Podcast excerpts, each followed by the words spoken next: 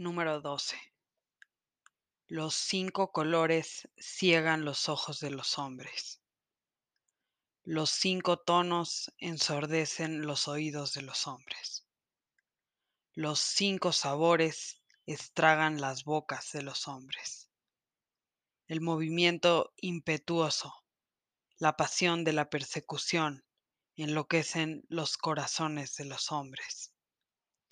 El deseo de posesiones incita a los hombres a actos nocivos.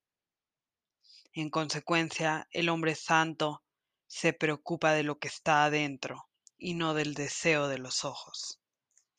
Renuncia a lo que está fuera y se une a lo que está dentro. Comentario.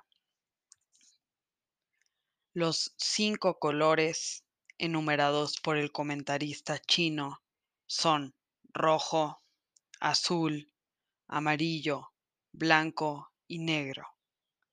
Para las cinco notas de la escala se dan nombres chinos. Los cinco sabores son dulce, agrio, ácido, salado y amargo.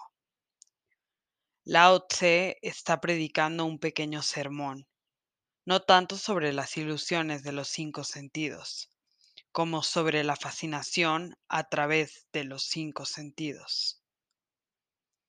Tal vez el más pintoresco de todos los sermones sobre este tema se encuentre en una de las obras atribuidas a Shankaracharya.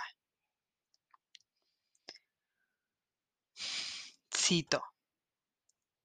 Engañados por los cinco sentidos, cinco criaturas se reúnen con la muerte. El ciervo, el elefante, la polilla, el pez y la abeja. El ciervo es seducido por la música. El elefante es cazado mientras frota extasiado su cabeza contra un árbol.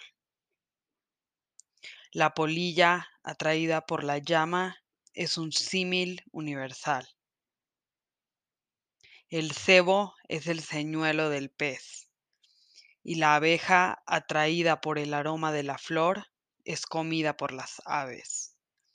El texto sánscrito señala a la moral. ¿Qué no será, pues, del hombre atraído por todos los sentidos a la vez?